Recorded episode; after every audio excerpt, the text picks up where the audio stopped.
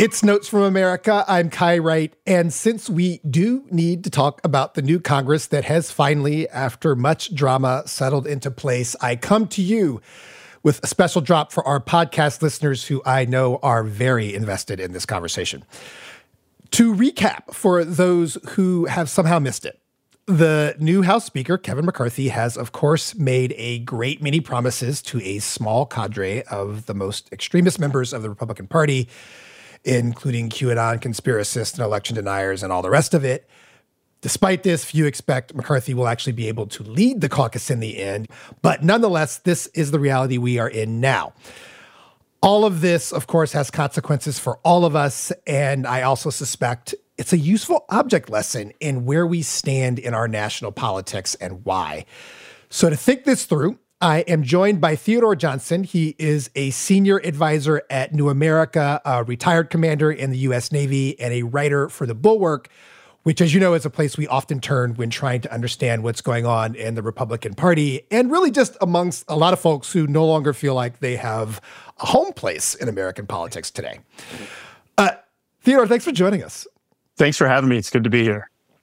So you wrote a couple of columns before this McCarthy drama that I actually want to talk about specifically, but let's do start with your thoughts on the speaker fight itself. As I said, you know, McCarthy has made a huge number of concessions to the most extreme members of the Republican caucus. Just what do you make of the deal and what do you think the consequences of it will be? Yeah, it was something to watch. You, you, know, I think it was pretty much a foregone conclusion that McCarthy was going to be the next speaker. And I think some folks anticipated there being a little static with, with that. I don't think anyone expected it to go 15 rounds before he was successful. So, uh, so that was a spectacle to watch. It was just American history in the making. But I'll tell you, I, I know that Congress is a place for deal making. I know that this is how the place works. But to watch it play out so blatantly um, exchanging, you know, making concessions for chairmanships of committees um, in, in, exchange for the seat of power felt icky to me, mm. frankly. I felt unprincipled, and um, and the lack of uh, discussion, deliberation across the aisle for who would be the next speaker in this moment where a coalition candidate, uh, for lack of a better term, might have been an option. That was also disheartening. So it was um, it was interesting to watch because of its historic nature, but it was a depressing spectacle of, of democracy, in, in my view, um, because of the way it happened.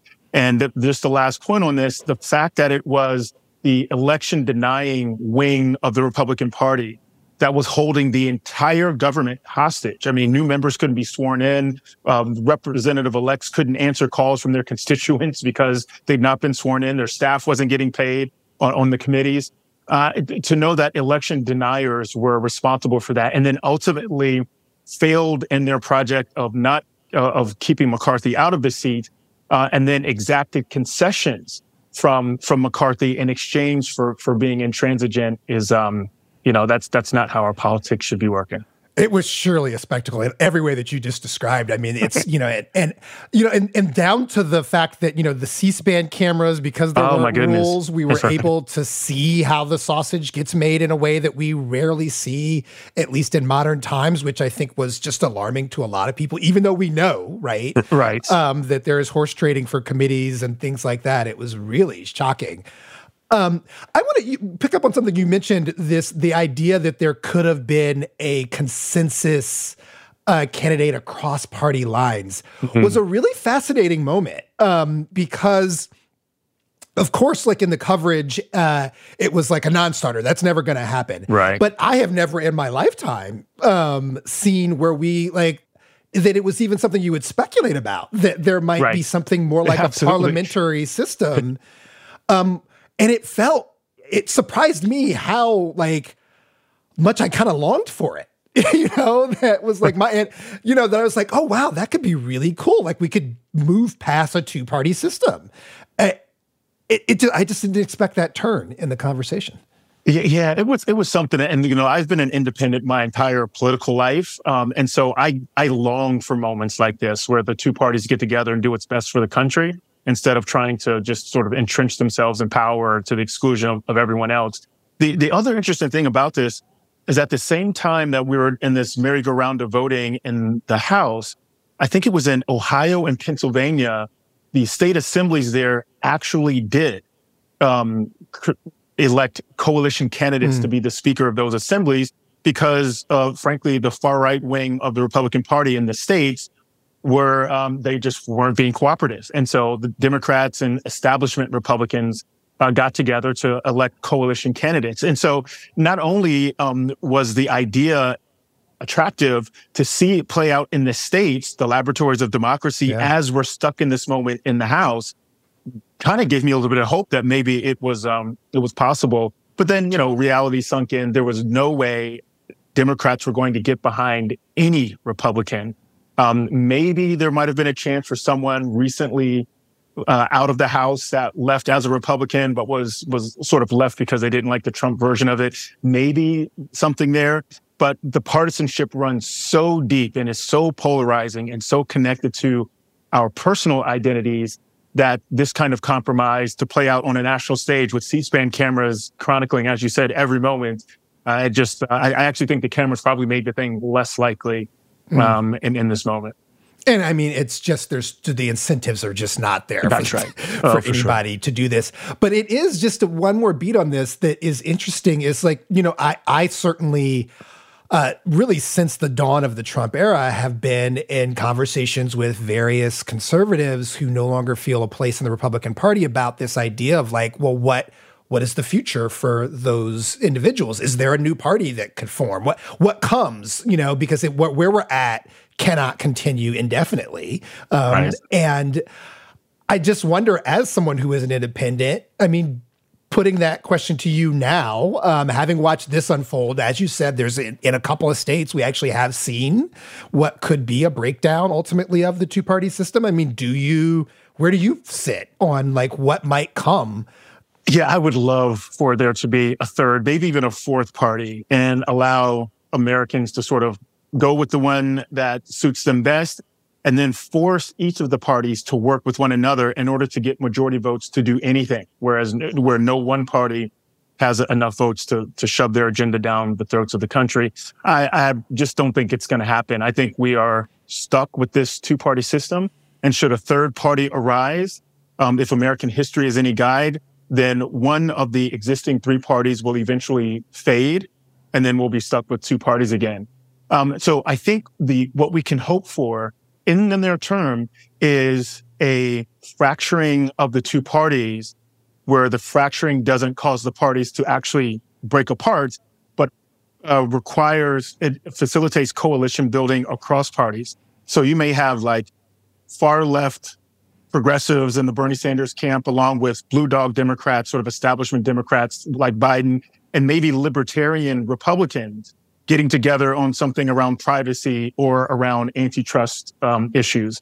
And so uh, I think the best we can hope for in the near term is that there are two parties in each of the two parties. There's sort of like a center left party mm-hmm. and a far left party, a center right party, far left or far right rather, and then force each of those four factions to form coalitions specific to the issue of the day in order to get things passed. And if we can get there, I, I, I would be that's that's an incremental step forward an approximation of a multi-party system. That's right. I, you know, it's interesting. Even hearing you say that, I'm thinking about. You know, I heard uh, the publisher of the Bulwark, Sarah Longwell, on another show recently. We've had her on here a couple of times to talk about this stuff, um, and she was pointing out something that comes to mind as you're talking about just like I feel like we don't even really have the language mm-hmm. at this point to describe ourselves politically. Um, the news coverage and the commentary around this particular fight consistently referred to the sort of this band of 20 uh, extremists as far right, as hard right, as extreme conservatives,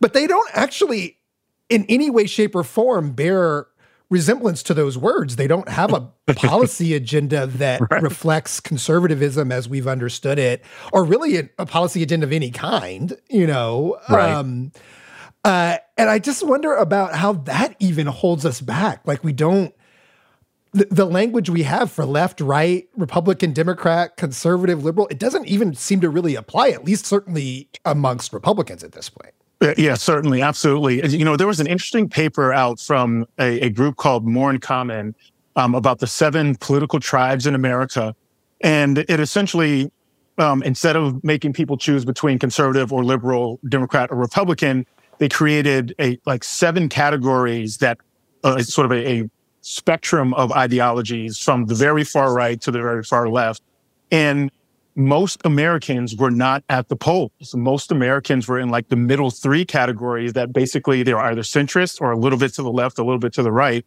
And so, but in their voting, they were Democrats or Republicans or independents that almost always voted either Democrat or always mm-hmm. voted either Republican. So in effect, they were independents that were partisans without the label. And so our two party politics, sort of to bring it full circle, makes it almost impossible to get a full sense of the gradations of ideology and politics that Americans hold, and um, kind of dumbs down um, our policy in the in the process because there's no mechanism to express the uh, you know where we fall out. What we the, actually believe. What we actually I mean, believe. What we actually what, 300 want. million people. You know, couldn't exactly. possibly be divided into two political parties. Right, and you might be like Republican on one question and Democratic on the other one. So what do you vote in the presidential election? There's you, you like have to subjugate almost, you have to find like the one or two things you care about, vote on that and ignore everything else about your politics, which may be out of step with uh, how you vote. I do want to ask you about one particular piece of policy now following uh, this fight uh, over the speakership in the Republican Party. It seems like one place that the deal that McCarthy has made with the extremists might, in fact, fall apart is is over defense spending. Mm. Um, and um, are you following that given your background and sort of help us understand the dynamics there? Because again, this seems like it's going to be the place where it all falls apart is over over spending on the military. Yeah, if there's any sacred cow in American politics, it is defense spending. You do not want to be the politician that says, I voted to cut defense spending because it also means you, you want to cut the pay of people serving in the military and you want to, you know, give them lesser equipment and put, send them into war, um, not equipped to, to win outright very quickly. So everyone, mm, you know, essentially everyone votes to increase defense spending every year under no, doesn't matter which party is in the White House or which party controls Congress. It always goes up.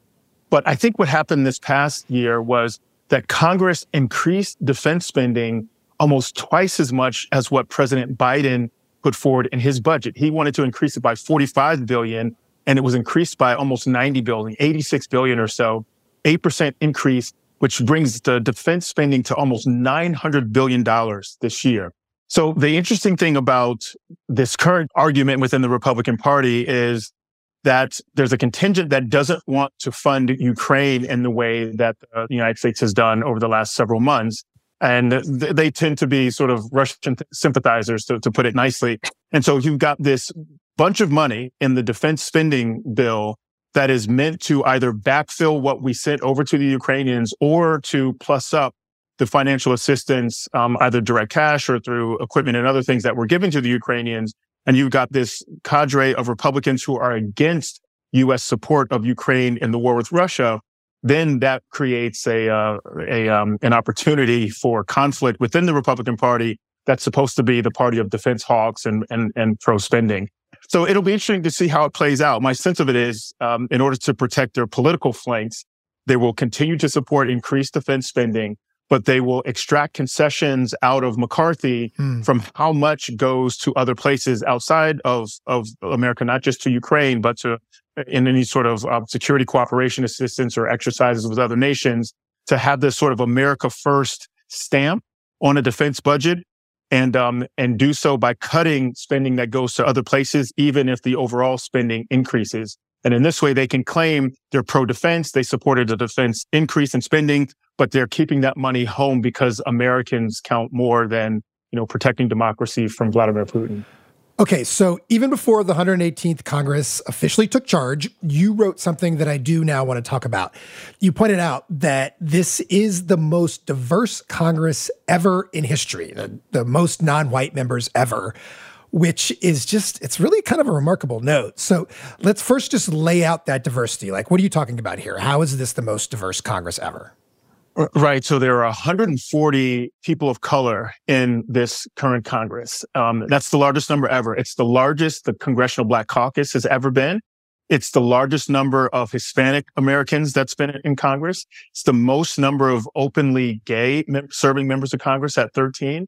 It's the most number of Black Republicans in Congress since 1877. Uh, and so on just score after score, uh, we are getting um, tons of diversity on different vectors in this Congress that the nation just hasn't seen before.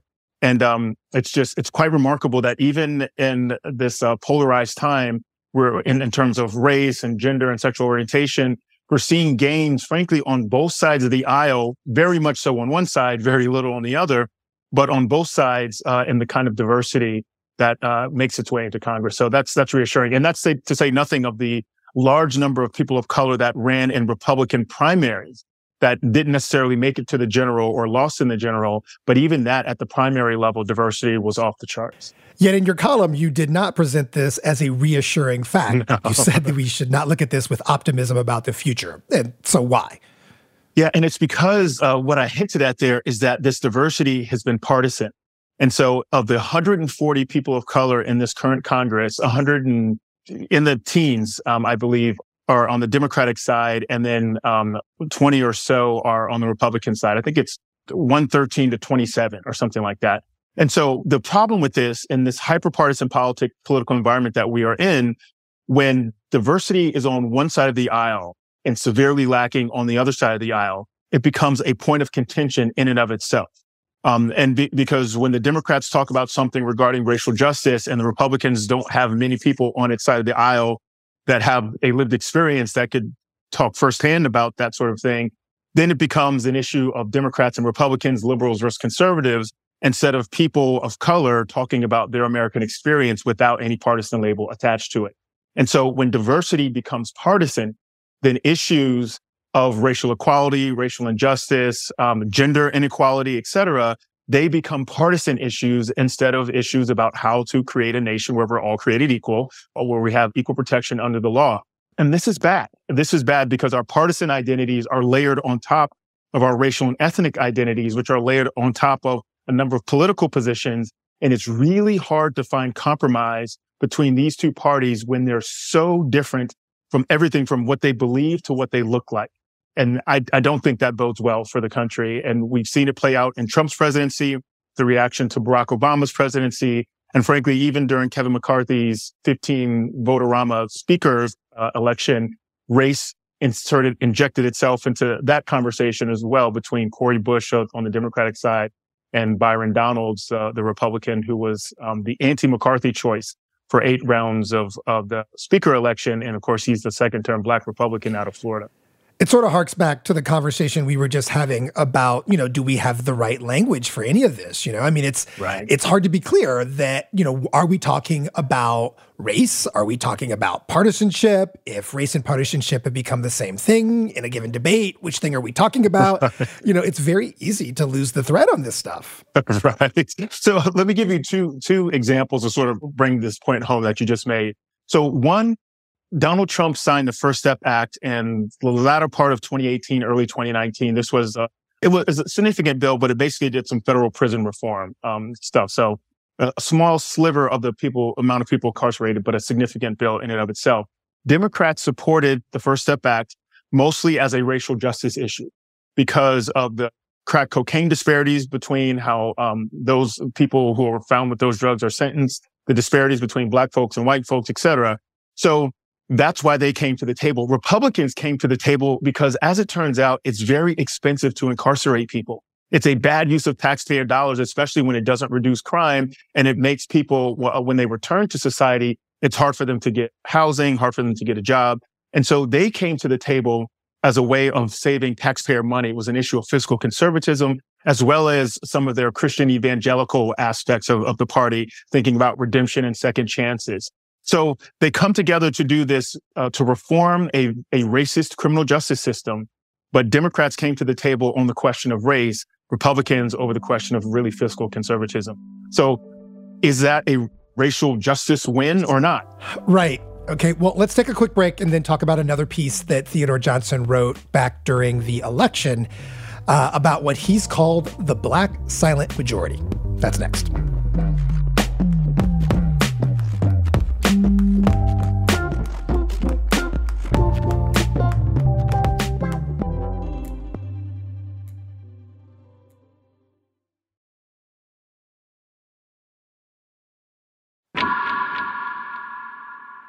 Okay, so Ted, let's talk about your column on what you've called the black silent majority.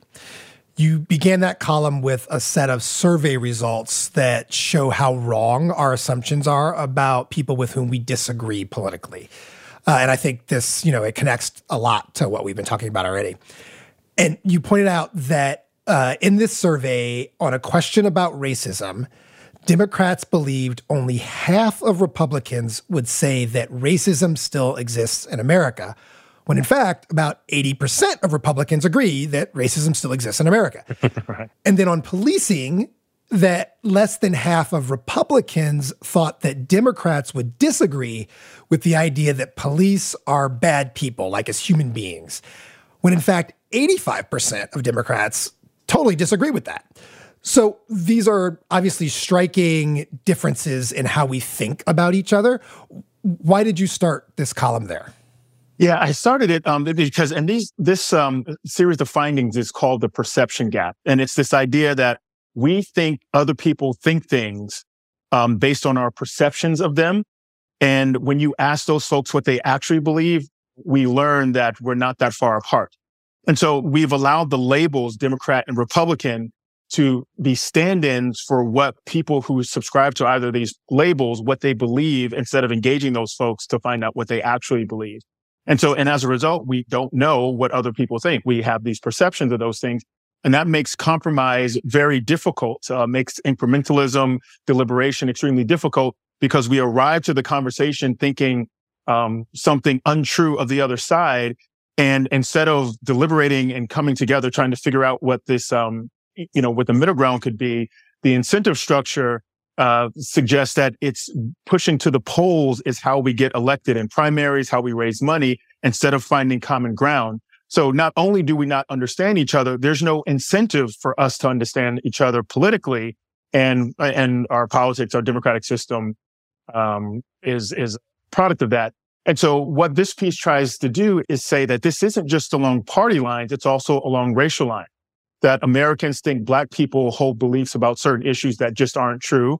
And black folks um, uh, also think that the, the, country thinks about race in a particular way that isn't always uh, 100% accurate. So, what is the black silent majority then? What is that? Right. So, so this is the large swath of black folks that hold a policy position on any set of issues that doesn't correspond to what either the loudest voices in Black America are, are saying, or what the perception of what Black people believe is based on how they vote in presidential and congressional elections. Mm-hmm. So, for example, if the, the Democratic Party has, has unquestionably moved left over the last decade or two, and because black folks, 90% of black folks vote for Democrats in congressional presidential elections, the assumption is, well, black folks must be becoming more liberal and progressive too. So if we want to attract black voters, we have to say very liberal and progressive things. Um, but when you ask black folks what they think about public school, for example, um, the majority, last I saw, something like two thirds of black families uh, saw charter schools, school choice, homeschooling favorably relative to public school. But the Democratic Party is this is the party that supports public schools and and doesn't want to divert public funds to school choice voucher programs that Republicans talk lots about. So that's an example of the majority of black families thinking about education in one way, but because of the perception based on how they vote, the assumption is that they are um, perfectly aligned with the Democratic Party. Mm. Uh, when it comes to reparations, this is another example. The, the uh, last I saw, I think it was something like 75% of black folks are in favor of reparations, but not necessarily cash payment.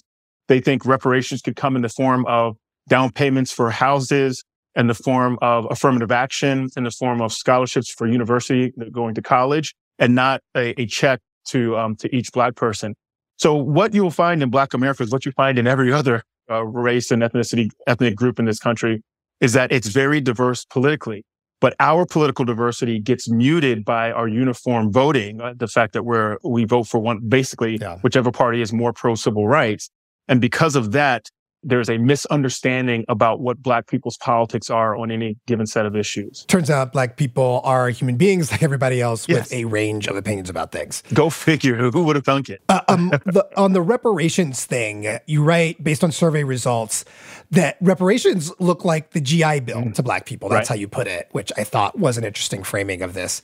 But what was also interesting to me is you pointed out that from those survey results, that the support for cash payments is actually highest amongst Black people who identify right. as conservative. Right. And if it, so the first thing is Black conservatism is different than American conservatism writ large. There's, you can be Black conservatives vote Democratic, whereas white conservatives are Republicans.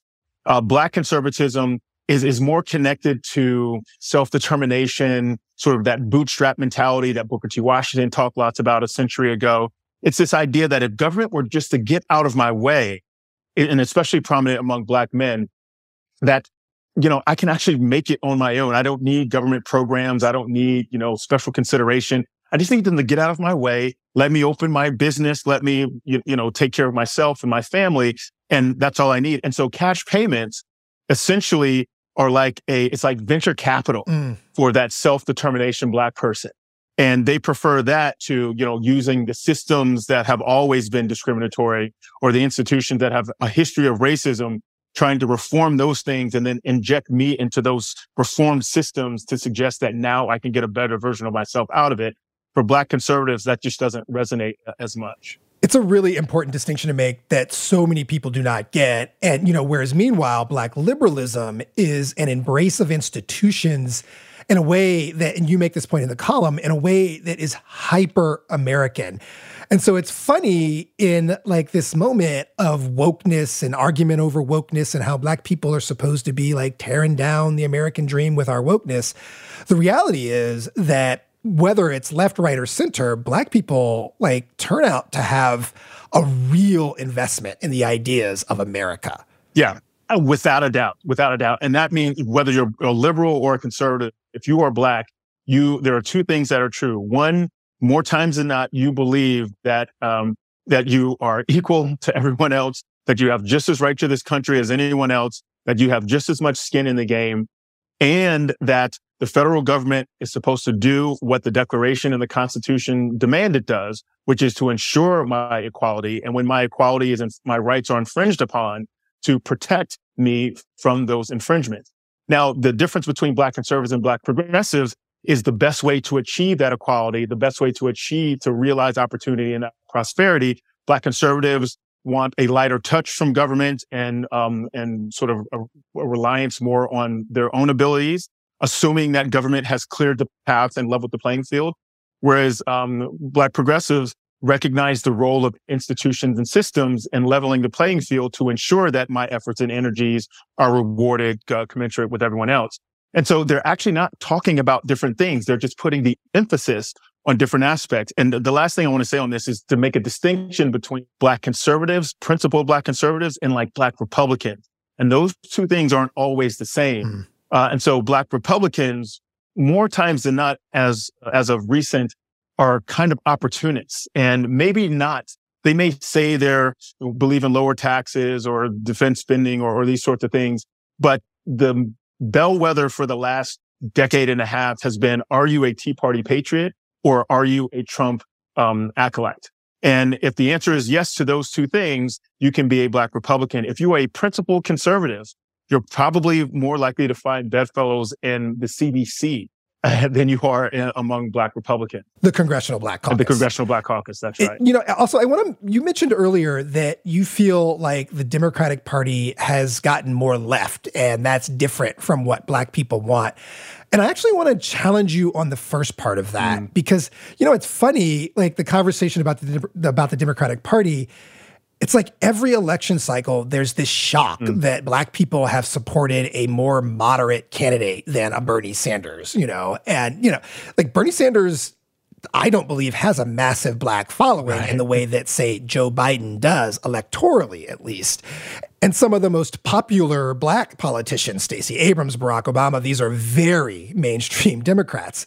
You know, so I just wonder what you think about the misunder how the misunderstanding of black community politics that you're talking about affects the conversation about the Democratic Party in general. The the trending left of the party, and this is all the Pew surveys and others have shown this, is a function of white Democrats moving to the left, and that's pulling the party left, not not uh, not people of color, and certainly not not black folks. Now, of course, among younger black people, uh, especially uh, black folks out west in the Midwest, you will see more liberal, more progressive black folks in that cohort of voters than you will among black voters in the South, which typically are older and tend to be a little bit more conservative.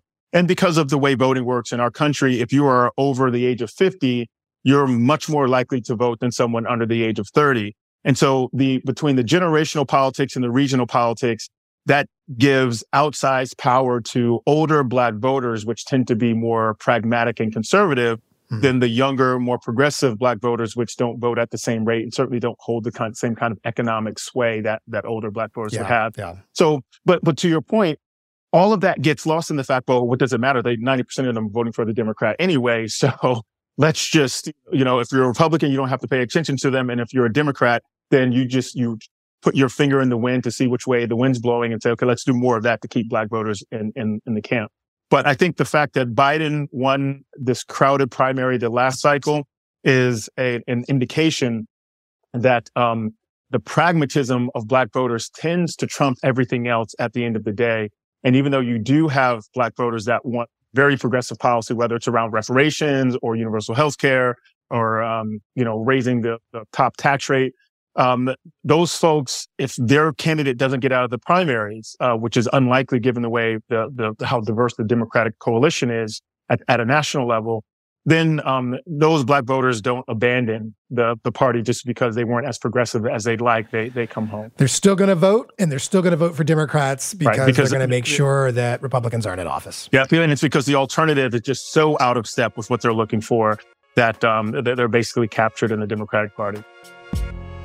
Theodore Johnson is a senior advisor at New America, a retired commander in the U.S. Navy, and a writer for The Bulwark. And Ted, I just really appreciate this opportunity to think all this through and just think out loud with you. I much appreciate. I really enjoyed it. Notes from America is a production of WNYC Studios.